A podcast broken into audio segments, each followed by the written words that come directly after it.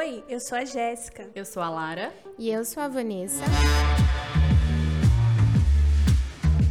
Nós somos psicólogas e psicanalistas em formação e queremos fazer do Prosas no Divã um espaço que permita dialogar a psicanálise com temas cotidianos.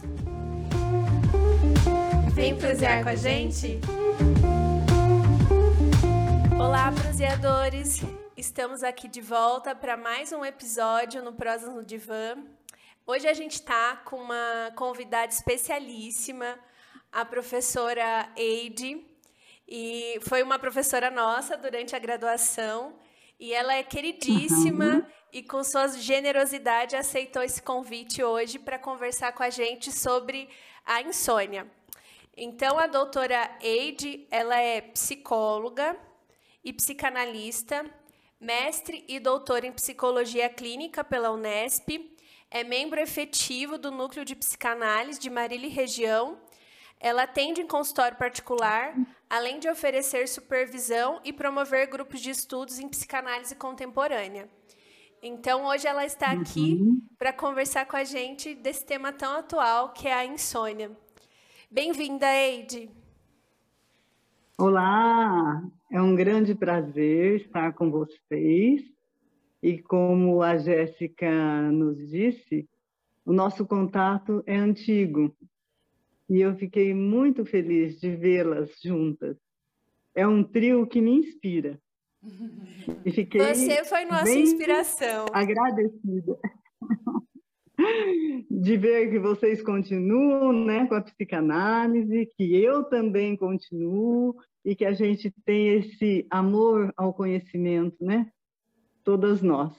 Então é com alegria e prazer que estou com vocês hoje. É, a Eide foi uma, uma inspiração quando nós éramos alunas de nos estimular a pensar a psicanálise, a estudar muito, a levar isso adiante. Foi uma das pessoas que mais nos impulsionou a isso, que a gente sentia essa verdadeira confiança, essa aposta mesmo de uma, de uma pessoa querida para nós.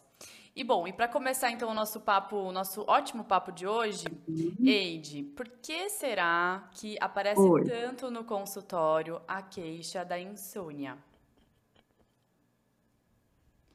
Lembrando, antes daí de responder, é, eu queria uhum. retomar uma questão em relação aos dados. É, pesquisando na internet, a gente achou que 73 milhões de brasileiros sofrem de insônia, segundo a Associação uhum. Brasileira de Sono. 45% da população paulistana te, se hum. queixa de insônia ou dificuldade para dormir, segundo o Instituto do Sono de São Paulo e 70% da população teve algum sintoma durante a pandemia. Então, a gente tem visto né, essa hum. crescente é, demanda e sintoma tão relatado aí nos nossos consultórios. O que, que você tem aí nos dizer, Eide? Olha, vamos então começar a pensar que os sintomas eles sempre estão em sintonia com a condição social e contemporânea é, em cada espaço de tempo. Né? Se, gente, se, nós olharmos recentemente, os últimos 10 anos, eu diria que a medicação psiquiátrica mais usada foi para depressão. Uhum. Né? Acho que todas vocês concordam com isso. Então, há 10 anos atrás, a depressão estava em alta pela necessidade, logicamente, de se ajustarem às demandas do social. Depois, vamos pensar assim que nos últimos de sete a quatro anos houve um boom na área da estética. Basta a gente ver quantas, né? Quantas é, as questões de cirurgias plásticas, a questão de não se poder envelhecer, da juventude eterna, a questão de uma academia em cada esquina, eu falo, né? Então, todo um boom sobre o corpo, o corpo no sentido de exibicionismo, não de saúde, né? Eu vejo como um sintoma, anorexia, bulimia, excesso de cirurgias e tudo mais. E que nos últimos, né, de cinco, quatro, três, dois anos para cá, um boom nas questões da insônia. As medicações hoje mais vendidas, né? No final do ano, eu até recebi de uma pesquisa realizada que a medicação mais vendida no Brasil, olha, foi alprazolam, diazepam, clonazepam, zolpidem, lorazepam, toda essa medicação que termina em an, né? O flunitrazepam, que é terrível, que cria uma dependência enorme. Toda essa medicação, se a gente for fazer um levantamento, elas estão conectadas aos distúrbios do sono. Então houve, né, uma queda do Rivotril, que era o mais vendido até então, para todos as, para todo o medicamento terminado em an, né, que são as medicações voltadas então para a insônia. E aí isso nos leva a pensar o que é, né? Como é que o homem, como é que nós estamos submersos hoje na condição contemporânea? O que é que atravessa esse homem que já não pode dormir, uhum. né? Quando vocês me fizeram o convite, me veio a ideia: o que é dormir? e talvez de uma forma até, como não dizer, né, psicanaliticamente pensando, para não fugir à regra. Me ocorreu o seguinte: que dormir é a possibilidade de travar conhecimento com a noite. E eu mesma gostei dessa definição que eu fiz. Graças ao convite de vocês, o que me veio foi isso. Que travar conhecimento com a noite, né, nos convida a um ato de coragem, porque a noite tem o símbolo do não conhecer, né? Uhum. Tem o símbolo de se entregar ao escuro, aquilo que está sem luz, vamos assim dizer. E travar esse conhecimento é ousar, né? É poder buscar aquilo que se desconhece. E será que o homem hoje contemporâneo pode entrar em contato com a sua noite? O que se passa com esse dia que ele teme travar o conhecimento com a própria noite. Não sei o que isso sugere a vocês, né? O que é que o homem hoje vive durante o dia que ele não consegue se abandonar, se entregar, se é, confiar, se refugiar em relação à noite e principalmente porque ele está impedido de sonhar. Uhum. Né? Então, a capacidade de dormir é poder estar em contato com os sonhos. Eu diria que se entregar como. Estar em contato com a vida psíquica, né? Exatamente. Né? porque o que eu tenho ouvido são pesadelos dos meus pacientes. São terrores noturnos, temores ao sono. E veja, se existe o pesadelo e o terror noturno, como é né, que se acredita ou se confia na permissão de sair da vigilância, do domínio e do controle. É como se o dia fosse tão pesado e tão intenso que ele não é digerido. E se ele não é digerido, os resíduos ficam na mente, né? Do nosso paciente ou do homem contemporâneo, onde essa mente que está transbordando de sensações e reações. Isso eu acho muito importante a gente pensar, que o homem contemporâneo ele é convidado à reação, a impulso, a uma ação imediata, com a ausência da reflexão. Então, ele vai perdendo a própria essência, porque ele só reage de forma automatizada, já que no nosso tempo contemporâneo somos solicitados a muitas demandas, a muitos estímulos. Assim que acordamos, né? Até o momento de adormecermos, e é aquilo que não está acontecendo, com exaustão vamos lidando com o esperado e com o inesperado, com a ordem e com a desordem. Somos colocados na onipotência e reconhecemos a nossa impotência. Somos capazes e brilhantes, somos incapazes e estamos na obscuridade. É uma dialética o tempo todo e que deixa né, o nosso psiquismo sem possibilidade de elaborar, de aprofundar, de reconhecer o que nós verdadeiramente sentimos. Então, ação e reação o dia todo e uma exaustão. E aí, quando chega a noite, o momento do recolhimento, de estar consigo mesmo, essa mente que está é, sobrecarregada, que está repleta de tantas vivências, sem poder entrar em contato com elas. Não sei se estou sendo clara, né? Mas o que acontece é que as vivências emocionais passam por nós, elas não são vividas por nós elas não ganham o status de uma experiência emocional, porque não se, não se dá tempo, nós não temos tempo para isso.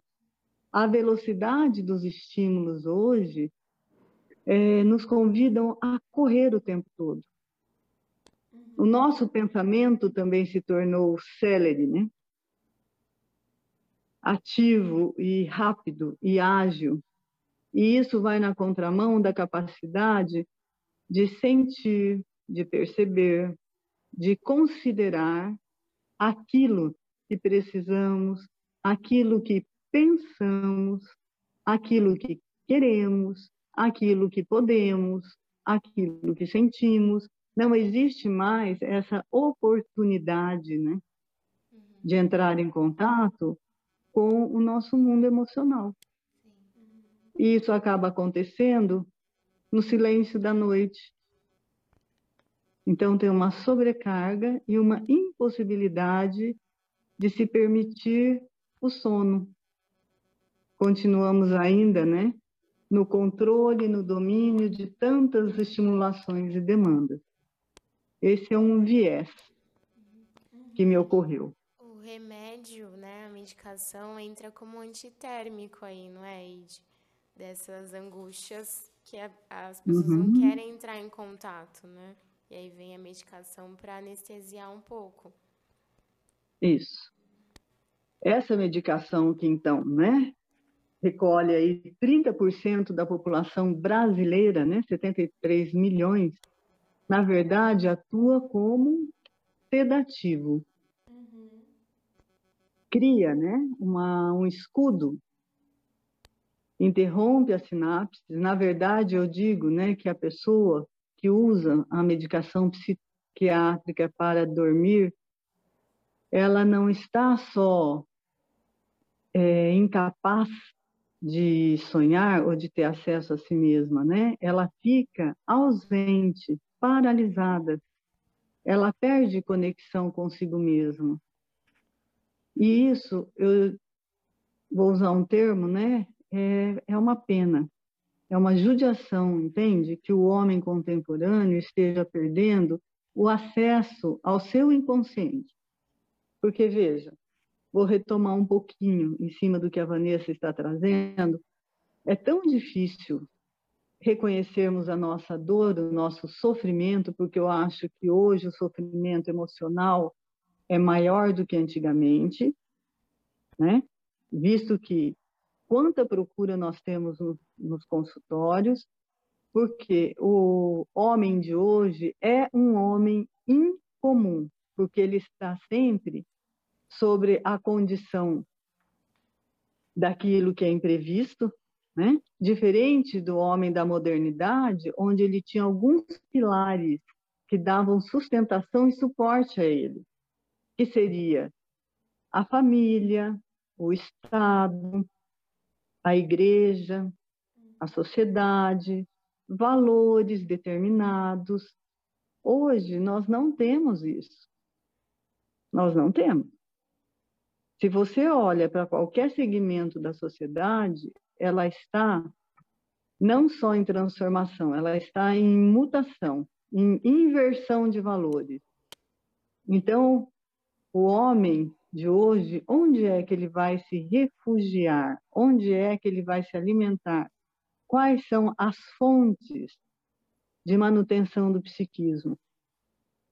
Então, é um homem que está na apatia, na solidão, na angústia ou na ansiedade. Né? Porque esse dormir ou ir se deitar, né? É entrar em contato com a ansiedade ou com a angústia. Uhum. Se existe um excesso, diga. Eu ia fazer uma pergunta nesse sentido, né, em relação à hum. angústia. É, a gente pode hum. afirmar que toda insônia está relacionada hum. a uma angústia ou ela pode estar deslocada de uma angústia? Ah. Será que sempre tem angústia ou pode Olha, não ter angústia? Eu diria que vai ter uhum. uma dose de angústia ou uma dose de ansiedade. Uhum. Né? Se, é, se a gente, ó, vou retomar o sentido de angústia. A angústia vem do grego angus, angus, é local apertado, estreitamento, pressão interna, uhum. que é o que o homem vive hoje. Todos nós vivemos num estreitamento. Estreitamento em muitos sentidos, de ideias, de sentimentos, de local físico, estar em casa confinado, né? Que vocês disseram que a, a Covid, esses dois anos de isolamento, culminaram em insônia, logicamente. Todos nós estivemos sobre a pressão da morte, sobre o terror da morte, né? A morte iminente, existe uma mistura aí de angústia e de ansiedade. Né? Saber que ao ligar a televisão, mil mortos, tantos mortos, e aquela pressão contínua, tudo isso nós incorporamos nos últimos dois anos. Essa oscilação entre a angústia, né? então que vem do angus, local apertado, estreito, pressão interna. E também a angústia tem uma característica, ela está sempre conectada ao passado aquilo que eu já vivi, aquilo que já ocorreu e que me incomoda. Uhum. Ou porque não saiu de acordo com o meu querer, ou porque sinto culpa, arrependimento pela minha impulsividade, pela minha reação automatizada, pela minha ação imprudente, enfim, a angústia, ela está presente e a dose exagerada dela leva à insônia assim como a ansiedade. A ansiedade vem do latim, né? No caso, anxious. E a ansiedade está ligado a aquilo que me perturba, aquilo que me incomoda, aquilo que não me deixa à vontade, aquilo que eu quero ter controle antecipadamente e não é possível. Uhum. Então, o que é que vai acontecer amanhã? Como vai ser o meu futuro? O que se passa, né?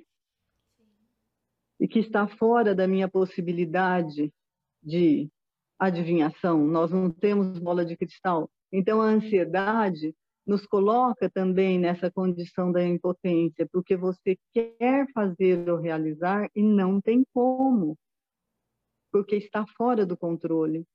Então, como é que eu vou adormecer como é que eu vou me permitir, né, estar em paz e no sossego e travar o conhecimento com a minha noite, né? Se o meu dia, se a condição social, se tudo aquilo que me cerca me convida à angústia ou me convida à ansiedade. Uhum. Que são dois sintomas hoje, né? Tão presentes. Tão presentes pela falta de tempo mesmo, cronologicamente falando, e pelo nosso tempo subjetivo, que não está encontrando possibilidade de maturação. Uhum. Se eu né, não me dou possibilidade de vivência, de experiência emocional, como é que eu vou adormecer? Eu diria né, que para quem quer sair da, da insônia, que é o que perturba, nesses últimos três, quatro anos, a única saída é poder voltar para si mesmo. Uhum. É poder ter esse enfrentamento, né? Consigo mesmo, com a noite que está dentro de cada um de nós, com a noite que traz o não conhecer, a não possibilidade da existência. Todo sintoma tem uma mensagem única que você pode fazer diferente. O sintoma é o alerta. Olha, alguma coisa não vai bem. Uhum. Algo se processa, o sintoma vem sempre de uma mente saudável. O sintoma vem avisar que pode ser feito de um jeito novo, diferente.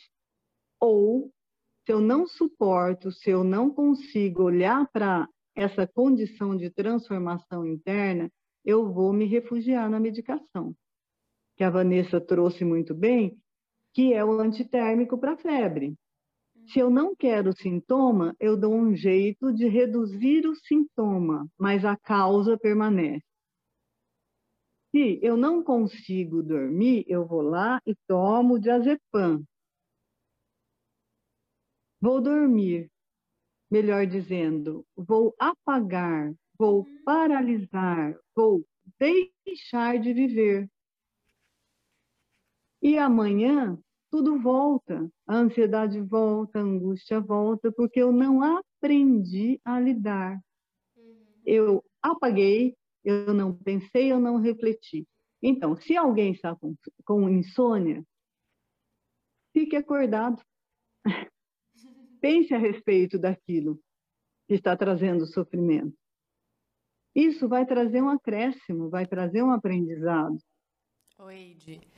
Eu vejo Oi. que as pessoas associam muito a uma questão médica a insônia, por isso que esse podcast é muito rico, assim, porque parece uhum. que é uma uhum. questão muito neurológica, sabe? Então, ainda eu vejo que tem uma associação muito forte dessa, do uso dessa medicação como é, ah, então eu resolvi, porque era uma questão médica, né? Uma insônia. Biológica. Exato, é uma questão cerebral, então não tem. Tá, tá resolvido, eu não preciso mais olhar para isso, porque agora eu tô dormindo, né? E a gente está aqui falando no podcast, né, do ponto de vista hum. da psicanálise psíquico, que há um, um mundo onírico, né, um, um mundo dos Sim. sonhos, dos pensamentos e das emoções que acontece a gente com a gente mesmo à noite, né? Tanto esse pré-sono quanto no é. sono, né? É. Que é. Freud já trouxe lá, né? Que tem uhum. a, a, barragem, não tem mais a censura, a gente sonha coisas que às vezes numa análise é um material riquíssimo que a gente pode trazer, né? Que a gente pode chegar mais perto das nossas angústias, das nossas histórias. Então, uh, só uh, reforçando aqui que então a, a medicação não encerra o, o tópico do, da insônia. É isso.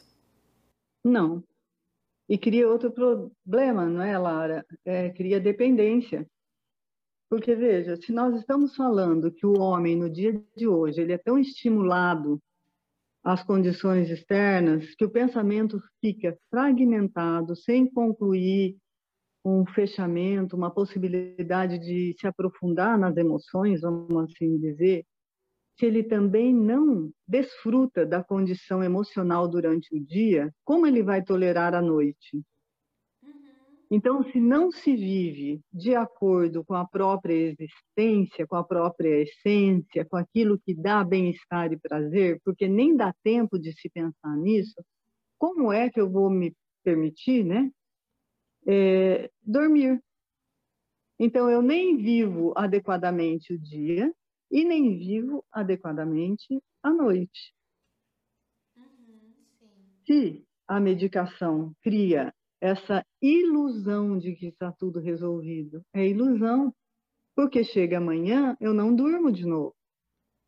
É. Chega depois da manhã, eu também não durmo. No outro dia, eu também não durmo. Porque, como eu disse, não teve um avanço no autoconhecimento não teve uma diluição da emoção, daquilo que o dia ou as situações, os conflitos, os obstáculos, as dificuldades, os problemas que se apresentam no nosso dia a dia. Se a gente vai saltando por eles, né, e não resolvendo, como é que se dorme? Não se dorme, né? E aí se perde a grande possibilidade do sonhar, e retomando um pouco o que a Lara traz, veja, é, se para Freud, então, o pensamento onírico era transformar o inconsciente em inconsciente, que é entrar em contato com tudo aquilo né, que nos compõe e que vai trazer uma expansão da nossa vida, do nosso autoconhecimento e tudo mais, isso fica impedido, bloqueado. A medicação cria um escudo para isso, cria a dependência né, do paciente em relação à medicação, e depois vai trazer também a crise da abstinência, né? Sim. Só por um exemplo, né? Faz três semanas, um esposo me ligou, né? Falando que a esposa é, estava tomando uma medicação para dormir e que, assim, de uma cápsula ela passou para duas, para três, para quatro e ela não queria mais acordar, entende? Uhum. E ele perguntou: puxa, mas eu estou administrando a medicação porque eu vi que é um perigo, sei que, né, pode ocorrer uma paralisia cardíaca, né, pelo excesso da medicação, mas também, a hora que ela deixa de tomar, ela entra num processo terrível. Ela está sendo agressiva, altamente irritável, briga com todos, quebra as coisas na casa, e ele perguntou o que eu devo fazer, né? E eu recomendei que nesse momento ela precisaria ir mesmo para uma clínica, né? Para sair do vício, para sair do hábito, para sair dessa condição já tão contaminada, porque a medicação psiquiátrica, em exagero, né? Em exagero, tudo eu falo que depende do uso e da necessidade, tudo aquilo que é oferecido ao nosso paciente vai depender do momento que ele está e como vai ser esse uso. Se a pessoa está no vício, na dependência, na necessidade, precisa ser feito um trabalho é, de renúncia, de abstinência, até ela se equilibrar novamente. E depois vir para um trabalho de autoconhecimento. Né? Porque a capacidade de dormir é acreditar também que você pode sair de cena e que no outro dia você acorda. Então a gente pode pensar também nos temores, né? Que é esse de dormir e poder acordar. Então, se para Freud a ideia vem né, da condição desse inconsciente que chega ao consciente você vai ter acesso a você, alguns autores contemporâneos, né, como Bion e Ogden, ambos né, falam do sonhar com uma outra perspectiva. A possibilidade de entrar em contato, o pensamento onírico, então, a produção dele é entrar em contato com as vivências vividas de forma consciente. Uhum. E que durante o nosso sonho, essas experiências conscientes vão estar disponíveis para o inconsciente. E esse inconsciente vai aparecer depois da sessão, vai aparecer como experiência vivida, na condição de se tornar consciente. É como se fizesse um caminho, né? Do consciente, ela se torna disponível para o inconsciente, e estando no inconsciente, ela pode ser sonhada e se transformar em vivências emocionais conscientes. Porém, junto com alguém, vou usar o termo que dei início, né? Com uma pessoa que já travou o conhecimento com a sua noite, que é o terapeuta. Uhum. Né?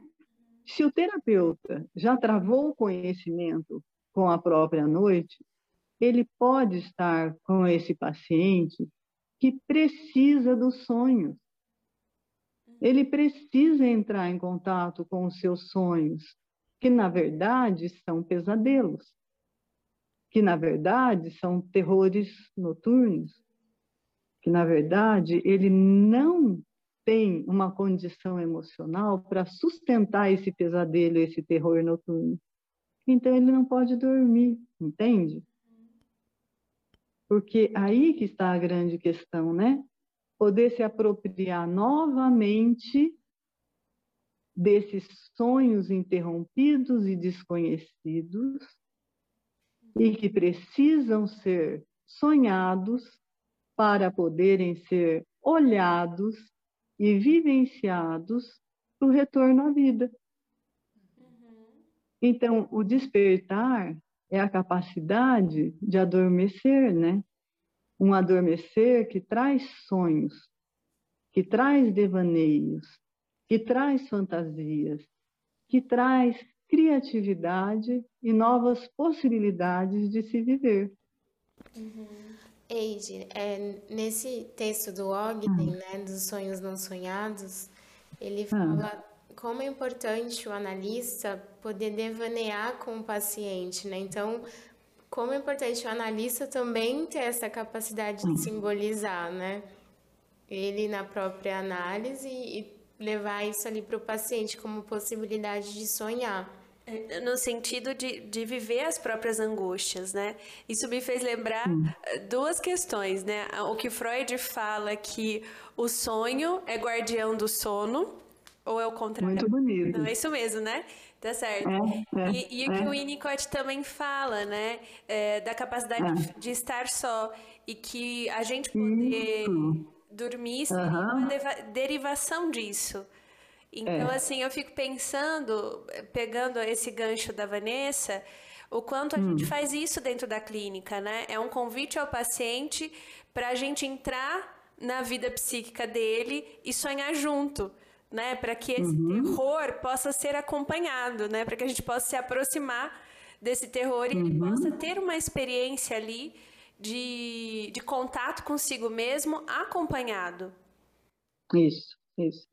Então, veja, quando o Winnicott diz, né, da capacidade de estar só, ou o sentimento de solidão, né, poder estar consigo mesmo aterroriza, né, amedronta, porque nós não sabemos quais são os enfrentamentos que virão. E por isso a condição terapêutica é tão importante. Se o terapeuta, né, pode estar contendo sustentando, mantendo em si mesmo né, seus sonhos, seus devaneios, a sua é, área de vitalidade, né? que é um termo muito forte em Ogden, manter as áreas da mente ou os nossos estados emocionais com vitalidade. Então, essa possibilidade de estar com o paciente para que essas áreas de vitalidade ou estados mentais vitais estejam presentes no paciente e como? De que forma? Através desse encontro. Então, essa condição né, de se sentir acompanhado, o paciente que está na insônia, podemos dizer, ele não pode dormir, ele não pode sonhar, ele não pode estar consigo mesmo. Uhum. Né? Está tão interrompido esse sono, está tão interrompido seus desejos, tão interrompido a consideração por si mesmo, né? Que ele não se permite o repouso. Uhum. Porque é de uma extrema importância, né? Poder repousar, ter a paz. Se eu não consigo durante o dia, deveria ter durante a noite. Mas é inverso, né? Se eu não tenho durante o dia, não vou ter à noite. Então, a condição da insônia, e eu reforço, vem de uma mente saudável que está avisando o paciente que alguma coisa não está bem. E essa condição né, da dupla, qual é o resultado que, em conjunto, vai ser possível? Quanto o terapeuta vai se entregar para essa relação, né? E é claro, é sempre uma relação de total adoção entre paciente e terapeuta, e que é nessa adoção e nesse encontro que se processam os sonhos. E hoje em dia eu digo, né, que é a capacidade de sonhar do terapeuta que contagia a capacidade de sonhar do paciente. Se ele vem desprovido né, das próprias emoções e da própria existência, ele vai se deparar com alguém que acredita e que está disponível para que isso possa acontecer. Então, o que, que acontece ali nesse encontro, né? Onde ambos se permitem buscar e conhecer o que se processa naquele momento. Aí nós estamos falando do instante, do momento presente, daquilo que vai se dar e se configurar naquela situação, naquele encontro.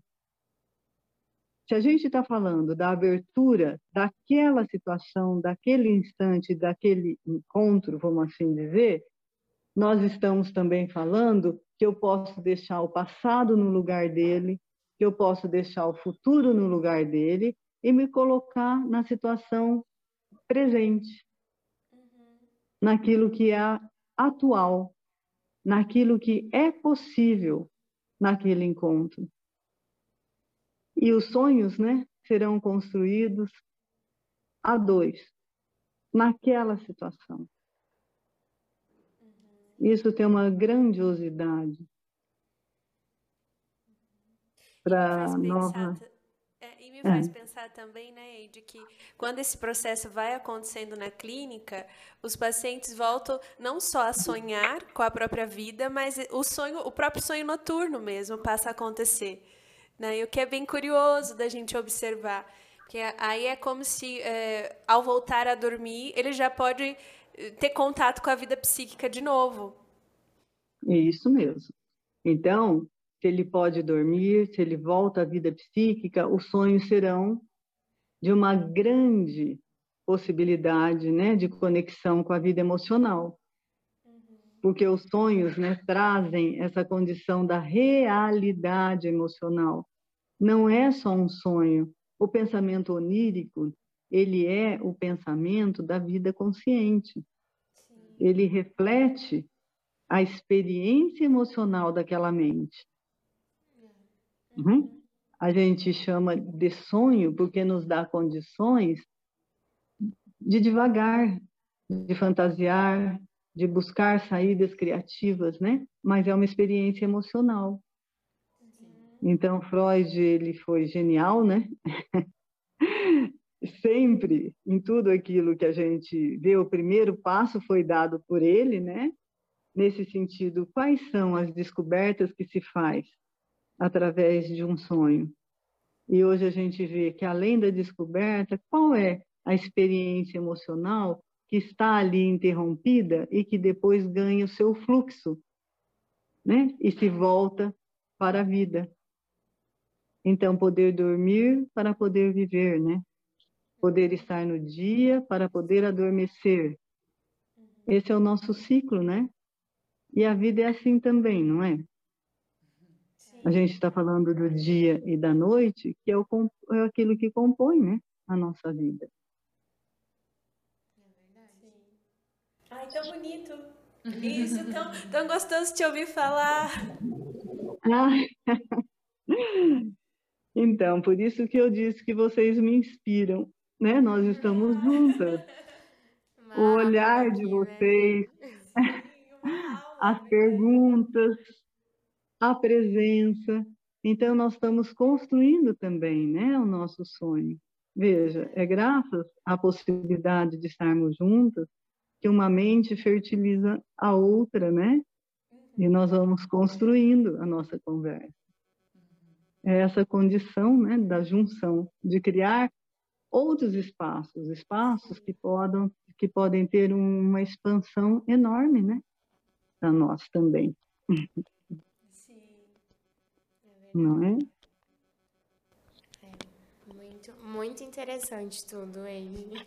E é bom que a gente saia daqui uhum. pensando mais, né? Pensando na gente, no consultório. É bom do podcast que a gente, uhum. agora com você como nossa convidada de honra, a gente sai daqui pensando ainda mais. Muito obrigada. É, eu acho que vale a pena, talvez, retomar um pouquinho, né? Que eu disse que tem uma condição cerebral, evidentemente, na condição neurológica, né? De quem vai dormindo muito pouco, porque a insônia nada mais é do que a incapacidade né, de manter as horas de sono necessárias àquele indivíduo. Se ele não pode se permitir aquelas horas de sono, neurologicamente, claro que ele vai ficar impedido de estar bem no dia seguinte, não é? ele vai ficar mais irritado, vai ter uma redução na sua produtividade, a percepção fica alterada, a memória também, as relações sociais vão passar né, pela irritabilidade, pela agressão. Claro que tem uma perda enorme, e por isso que a Lara trouxe nessa questão, que é mais fácil olhar só para o aspecto cerebral. Eu não durmo, eu tenho uma redução aí de produtividade, de bem-estar, eu vou lá, tomo um remédio e acabou-se, né? A ideia dessa solução mágica para o desprazer. Sim. Porém, é um apelo ilusório, né? Porque a insônia ela vai persistir e, logicamente, a medicação indevida né, em seu uso e, e, a questão da dose e tudo mais, porque aí são questões bem delicadas que precisam ser conversadas com atenção e, e profundidade, né? A medicação, via de regra, impede o acesso à vida emocional e o problema continua. Então, tem a questão né, neurológica, e ninguém hoje em dia, né, tolera e suporta situações de forte tensão e desprazer ou estados emocionais de grande pressão. Então, a medicação vem como a condição mágica, né, de, de sair dessa condição difícil, mas perdemos a chance de olhar para isso e ganhar crescimento. Então, se a gente olhar né, para uma condição emocional que está ali pedindo ajuda, que está é o grito, né, que está sendo interrompido, é o sintoma que quer ser notado e visto. Se se perde essa chance, então cria-se uma possibilidade de vida não vivida ou do sonho não explorado e que é a coragem, né, do terapeuta e do paciente de desvendarem as noites, né, que são trazidas para o consultório, justamente é isso que nós podemos propor e auxiliar. O que a gente pode oferecer a quem tem insônia? Eu diria que a gente pode, junto com o paciente, junto, a dois, gerar então as condições para que esse paciente volte a ter acesso aos seus próprios sonhos, para que ele não precise permanecer né, no escuro dos pesadelos e dos sonhos interrompidos. E que isso é um trabalho a dois. Então, poder dormir, para poder sonhar, para poder acordar, é o que a gente vai poder oferecer a quem nos procura com insônia. É gerar condições para isso. eu queria ficar com. Para poder despertar para o mundo interno, né, Ide? Dormir para poder despertar para Isso, ter acesso aos próprios sonhos, né? Para poder despertar para a condição interna, para as experiências emocionais que estão tão excludentes, tão rejeitadas, né? Que trazem tanto terror, são vivências que estão ali, mas estão colocadas, né, nesse pesadelo e que clamam, né, por vivência, que precisam serem despertadas para que o paciente possa voltar à vida, né? Despertar ao mundo interno. Gostaria de ficar com essa ideia, então, com vocês. E é na dupla que isso é possível. Sim. Ai, que adorei. delícia te ouvir, que delícia! Adorei, gente, adorei. Ah, que bom! Foi uma grande aula aqui, que gostoso! A gente se sentiu maternada feliz. aqui, né? A gente ficou sonhando aqui, ouvindo você, é. foi uma delícia. Saudade. Olha, eu fico se pude colaborar né, com vocês, a expectativa ou o tema que vocês gostariam, né? Foi uma proposta vinda. Uhum. Eu fico muito feliz de estar com vocês e que a gente pôde pensar um pouco né, sobre isso, conversar sobre isso, porque a insônia está na ordem do dia. Porém, mais que isso, a necessidade de sonhar é maior. Uhum. E a gente tá sonha que quem nos escuta possa pensar, né, um pouco sobre esses, essas angústias, né? Alguém que está ouvindo, se uma pessoa ouvir e puder uhum. a respeito, já é, é muito gratificante é. para a gente.